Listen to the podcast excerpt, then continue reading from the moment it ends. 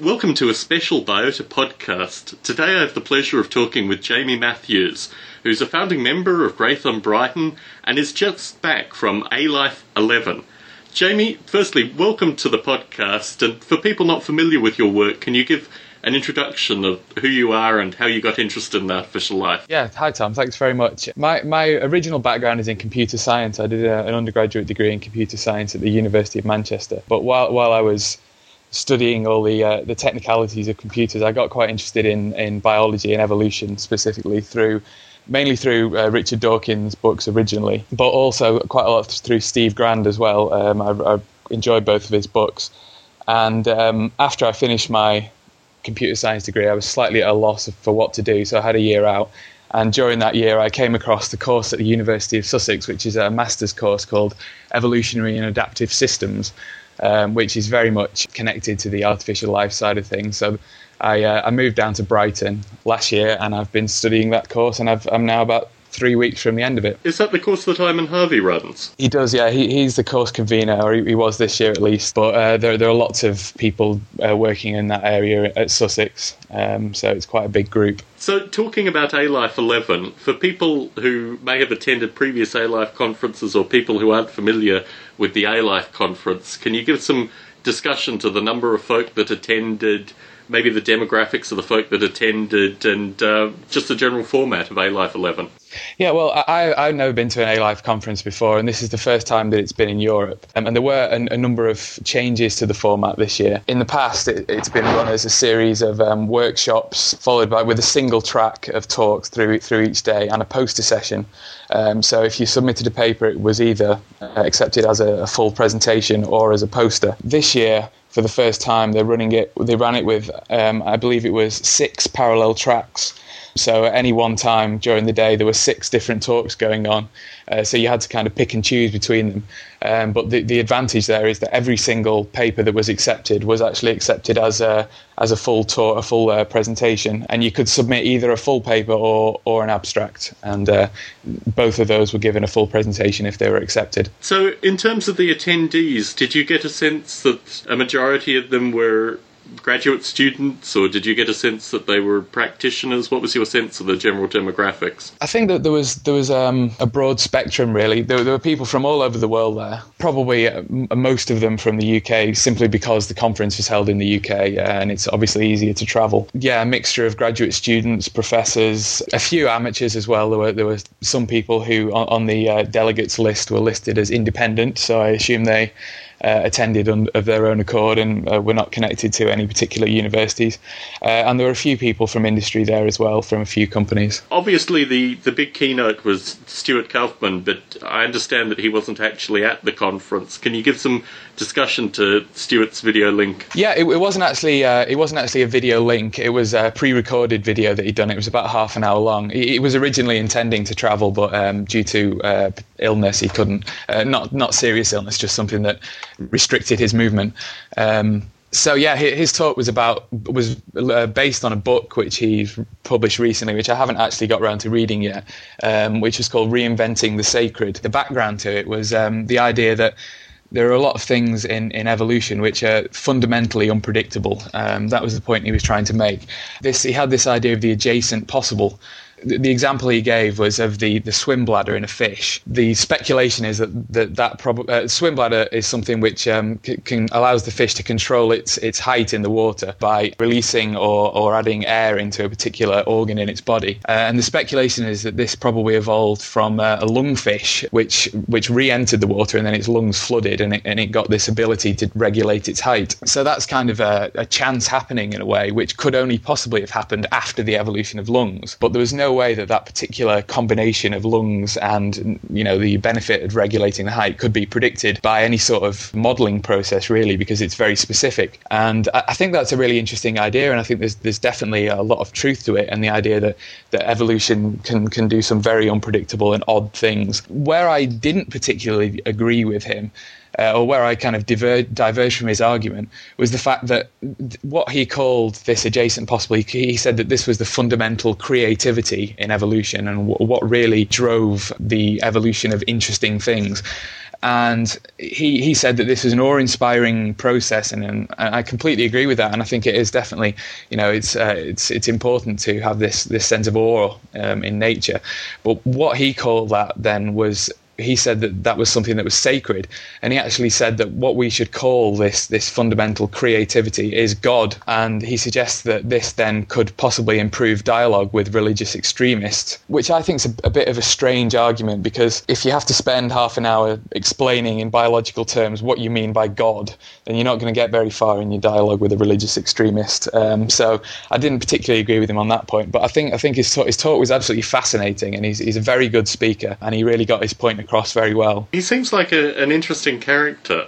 And certainly someone who probably it would have been wonderful if he'd appeared on location, so people such as yourself would have had the chance to raise your hand and ask him the, the kind of questions that you've raised. Absolutely. I, I think it would have it would have uh, created some very um, very interesting discussion. In fact, in fact, at one point in the talk, somebody in the audience actually jokingly rose their hand because they wanted to ask a question, which uh, generated a bit of laughter. So yeah, I think that's one of that that was a bit of a disadvantage of him not being there. It would have been an interesting discussion afterwards. This is something that Steve Grand has characterised in terms of the idea of West Coast thinking. But do you feel that there is a distinction between artificial life as it's practiced in Europe and artificial life as it's practiced in the US, particularly with regards to these kind of ideas of, of pushing boundaries and linking up with the creationists and these kind of things. Do you characterize that as being something that is quintessentially American? I think I think what is quintessentially American in that sense is is the whole concept of really having to maintain a dialogue with creationists and religious extremists because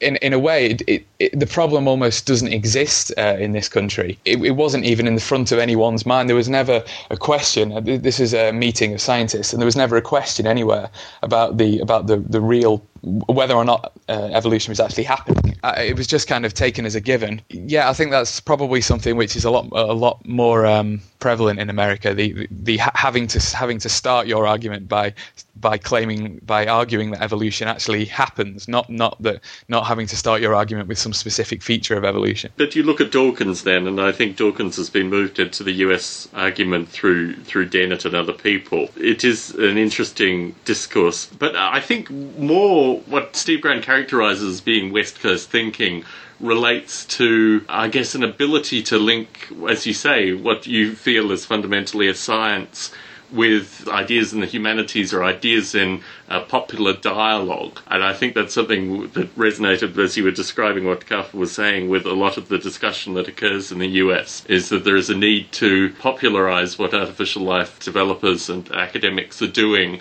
through linking up with things that are in the current dialogue and currently obviously the, the creationists are in some regard in the current dialogue in the US. But certainly when you look at things like Gaia and the singularity, these kind of things, there seems to be a need for folks in the US, uh, artificial life developers, practitioners, to have some interface and interaction with that and then provide strong criticism. But do you see this as being part of the discussion in the, the UK and Europe as well? I think to some extent it is. I mean, I, am I'm, I'm not very familiar with the, the particular culture of uh, artificial life in America, but I think I think to some extent it's it's it's certainly something which which the public which which creates kind of interest in the public in a way. And th- there were a lot there were some articles actually in the in the UK national press about the conference, and there was one in the in the Telegraph. Uh, newspaper, and uh, it, there was also some coverage on, on Radio Four interviewing the, the organisers of the conference. And I think I think these kind of deep questions are definitely something which uh, people in the UK are interested in, as well as the specifics. Takashi Ikegami's keynote was, I, I, believe it won the presentation award for the entire conference. Well, that was actually that was the, the, presentation award was actually won by one of his uh, students who presented a very specific part of what he said. His his talk was was this specific model uh, and lots of other things as well. Can you give some outline to what it was all about? Takashi's keynote was. Uh, had the rather controversial title of Artificial Life is Dead, which I thought was an interesting way to start an artificial life conference. The basic point that he was making was that A life, you know, as a field has been around for a number of years now, and no central uh, theory or methodology has actually emerged from the field. There seems to be this this this question of asking what is life? And in fact rather than specifically defining it what artificial life has done and what it's succeeded in doing is exploring lots of concepts around the question. And it's just it's kind of an ever changing process.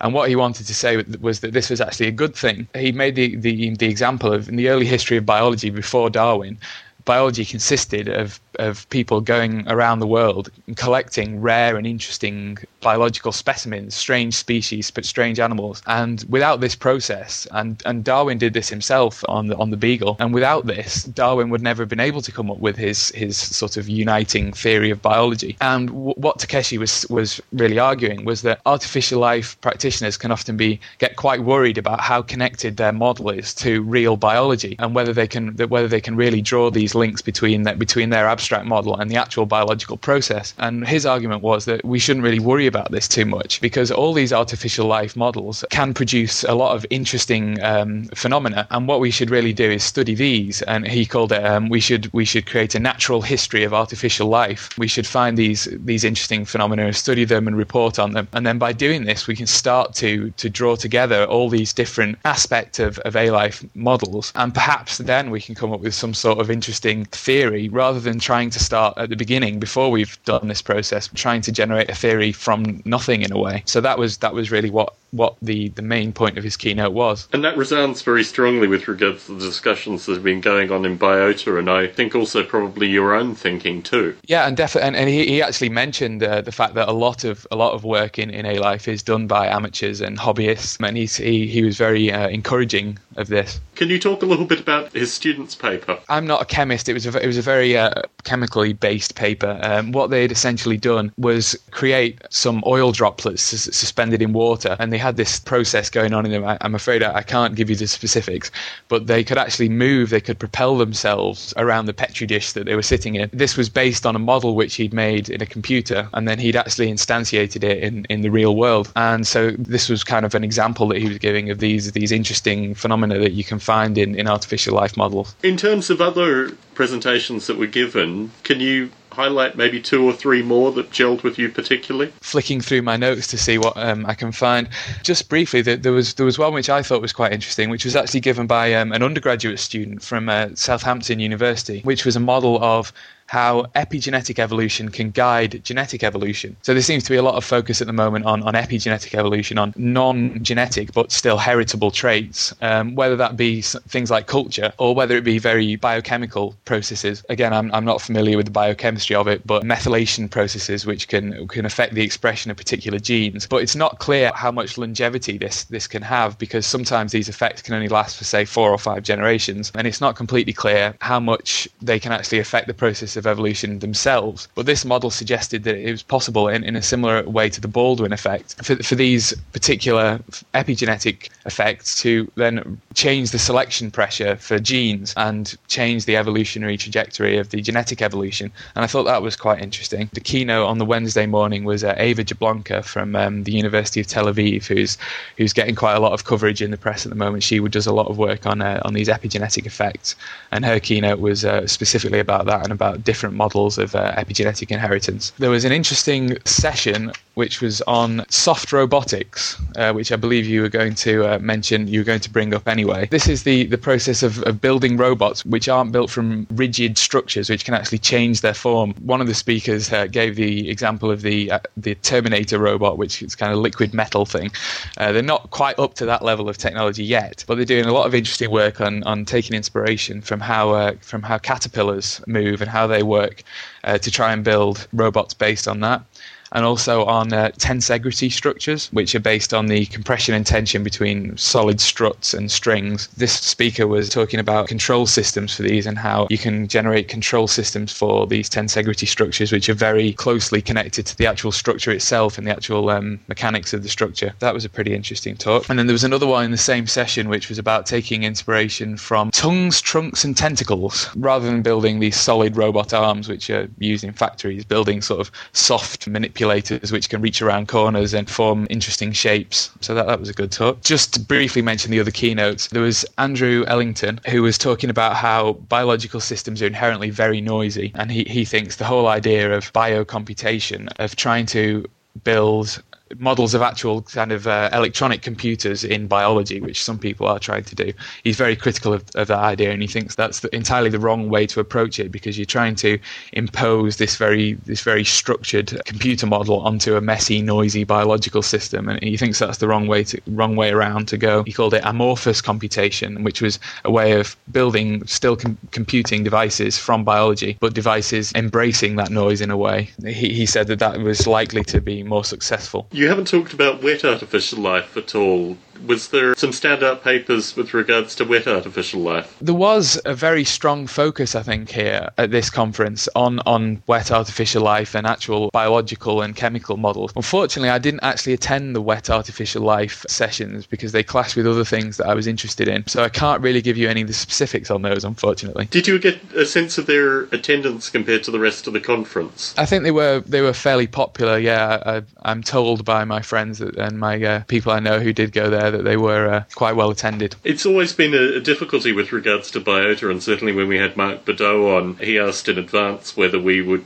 talk about wet artificial life or whether that was part of the biota narrative. Obviously, we're very strong with regards to software and occasionally robotics, but wet artificial life is a topic that we haven't really explored too much through biota yet. In terms of your friends that attended the wet A life stuff, would any of them be interested in coming on a biota and talking about it from a graduate student perspective? There's a distinct possibility. Yeah, I could. I could. Def- I'll definitely pass on the message and ask if they might be interested. Now, you gave a, a paper with regards to simulated memetics. Can you talk a little bit about the paper that you presented? Yeah, th- this paper was uh, was some work that I did last year. It, it was really just a, a, term paper originally for uh, one of the courses on the Evolutionary and Adaptive Systems MSc. And it was about a way of simulating cultural transmission, which is a fairly tricky thing to do because, you know, when you simulate a biological system or a physical system, it's just generally a question of choosing the variables in the system that you want to, to represent and then representing them as numbers in a computer and then you just run the model and see what happens. But of course, the problem with culture is that it's all filtered, filtered through humans.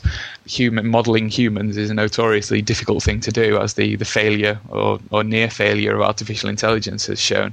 So, this work was based on a model which was actually suggested about 10 years ago by Robert Axelrod of Prisoner's Dilemma fame. And it was kind of a cellular automaton type model, but with, with random updating. And it, it, it's without going into the details, it, it's not a particularly complicated model, but it essentially represents cultures as just strings of numbers. So it abstracts away all, all the messy semantics and meaning from the cultural elements and then allows you to run this process and see what happens in cultures. And he used it to answer questions about how cultural divergences can form spontaneously without any, any extra mechanisms. You can get these, these divergent barriers forming between cultures, even on, on a originally uh, ho- homogeneous grid. My work was was really just a small extension of that, which added the concept of mutation or cultural drift to his model and, and studied what effect that would have on the cultural evolution. But really, I mean, the, the, the, thing which I tried to get across in my talk was the fact that I think this is a fairly interesting model. There have been some other papers published using the same model, but it seems to have uh, fallen out of favour a bit recently, and I think it's time it maybe got a bit of a resurgence. Can you talk a little bit about Dawkins' Whispers paper? It was an introductory chapter that he wrote for a book by Susan Blackmore called The Meme Machine, which is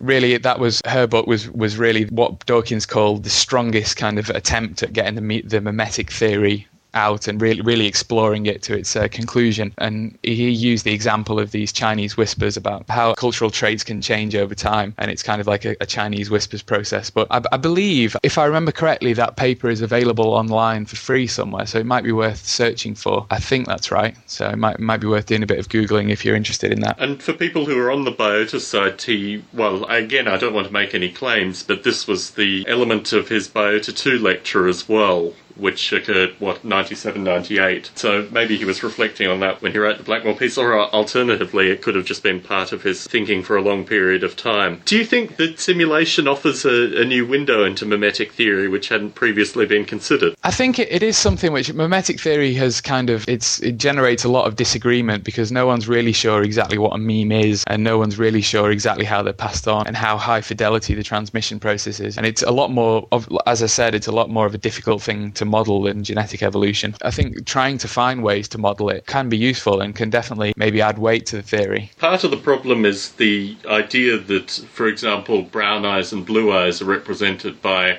a single gene. This is quite fallacious. And the problem with memetic theory in terms of mapping back to genetics from the folks that I've talked to is that if you convolute the idea that memes aren't necessarily whole ideas, but in fact are in, in combination to produce the ideas that are passed on. I mean, this is the complexity with regards to the memetic genetic analogy. In terms of your own simulation, do you think this is a, a potential career in terms of expanding memetic theory into simulation, into testability, these kind of things? I'm not sure whether I'd go as far as calling it a, a career. It's definitely something that I'm, I'm interested in, but I'm, I'm really not sure what I'm going to be doing in the future. It's something that I think does deserve a lot more work. The idea is very, very interesting. Yeah, I, w- I would love to see someone working on it. I think it's a current theme, and even if you look back at Langton's work with regards to Swarm and also Professor Paul Johnson, who we've interviewed, the social sciences are always looking for ways to model phenomena through artificial life. And I think this field is something that could certainly be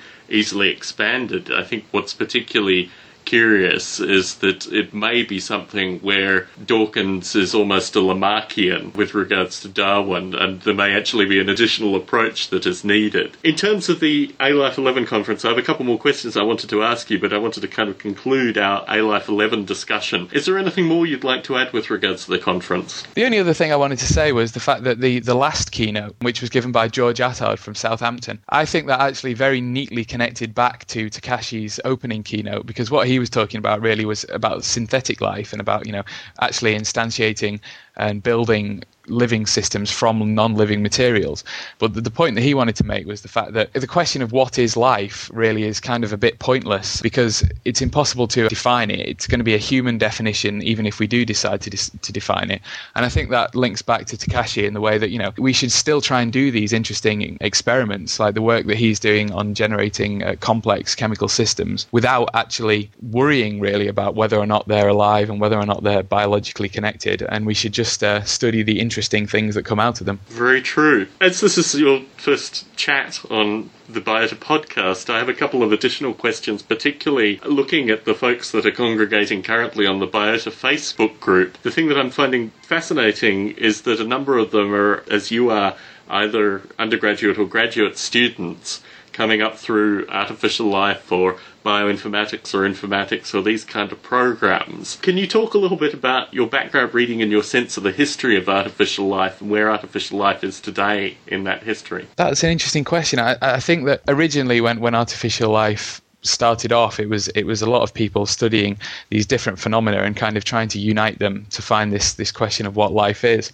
And I think that the field's diversified so much since then that there are people who call themselves artificial life researchers who work in in lots of other different fields, and it, it, seems to have turned into this huge umbrella. And I, I, don't think that's a bad thing at all. I think studying living systems is is is an extremely useful thing to do, and whether or not you call it artificial life or whether or not you call it something else, it's still very worthwhile. Very true. Of course, you're you're talking to the choir here. You've discussed Dawkins, you've discussed Steve Grand. But in terms of formal education, how do you actually learn about artificial life? The first term of it's called the EASY MSc, as it's short for Evolutionary and Adaptive Systems, which is a bit of a misnomer considering the amount of work I have to do at the moment. The first term there is a, a course called the Artificial Life, taught by Inman Harvey, and that's very much just the background of artificial life and the history, and it's kind of a whistle-stop tour of artificial life and studying a lot of the different work that's been done w- with Inman's particular slant on it, which can put an interesting spin on things. And then beyond that, the course that I'm on anyway, which is really the only one I, I can speak about because it's the only one I'm familiar with, we do quite a lot of lectures and studying about animal and machine intelligence, the comparisons between how animals actually work and how we try and simulate intelligence and the reasons why traditional AI methodology seems to have failed. We do another course called Adaptive Systems, which is taught by Anil Seth, which is more specific examples of how adaptation is important in, in various different forms in the natural world. And all these all these courses really are taught by a combination of lectures and seminars where we're given several papers to read, or one or more papers to read each week, and then we have a, a discussion about them. And I think really that's that's the only way you can teach it because such a, a lot of people in, in even in my course, and there's, I think there's about 15 of us this year, and we all have completely different ideas on completely different things. And I think really the, the only way you can do it is through an awful lot of discussion and exchange of ideas. And I think that's definitely the best way to do it. Which is which is why the Biota podcast is is fantastic because it gets people talking about artificial life. Yes, I, I have nothing really to add to that. Treat it as an extended seminar group. I'm always curious in terms of the paper surveying, and you've described Inman Harvey's particular slant with regards to uh, the paper surveying. In terms of the papers that you're given, are they previous A Life conference papers? Are they things that are published in the Artificial Life Journal? Are they things that are published in related academic works, or do you survey hobbyist projects as well? I don't think there was much in the way of hobbyist projects, although in a way, the early papers in artificial life, I think, really were hobbyist projects because you know there was no such thing as artificial life when it started off. I'm just trying to find for you the uh, some of the papers that we actually read. Do any stick in your mind? Well, there's obviously the, the classic ones, Karl Sims' uh, Evolving 3D Morphology, which is where he he did some very early work in genetic algorithms, modeling actual full organisms with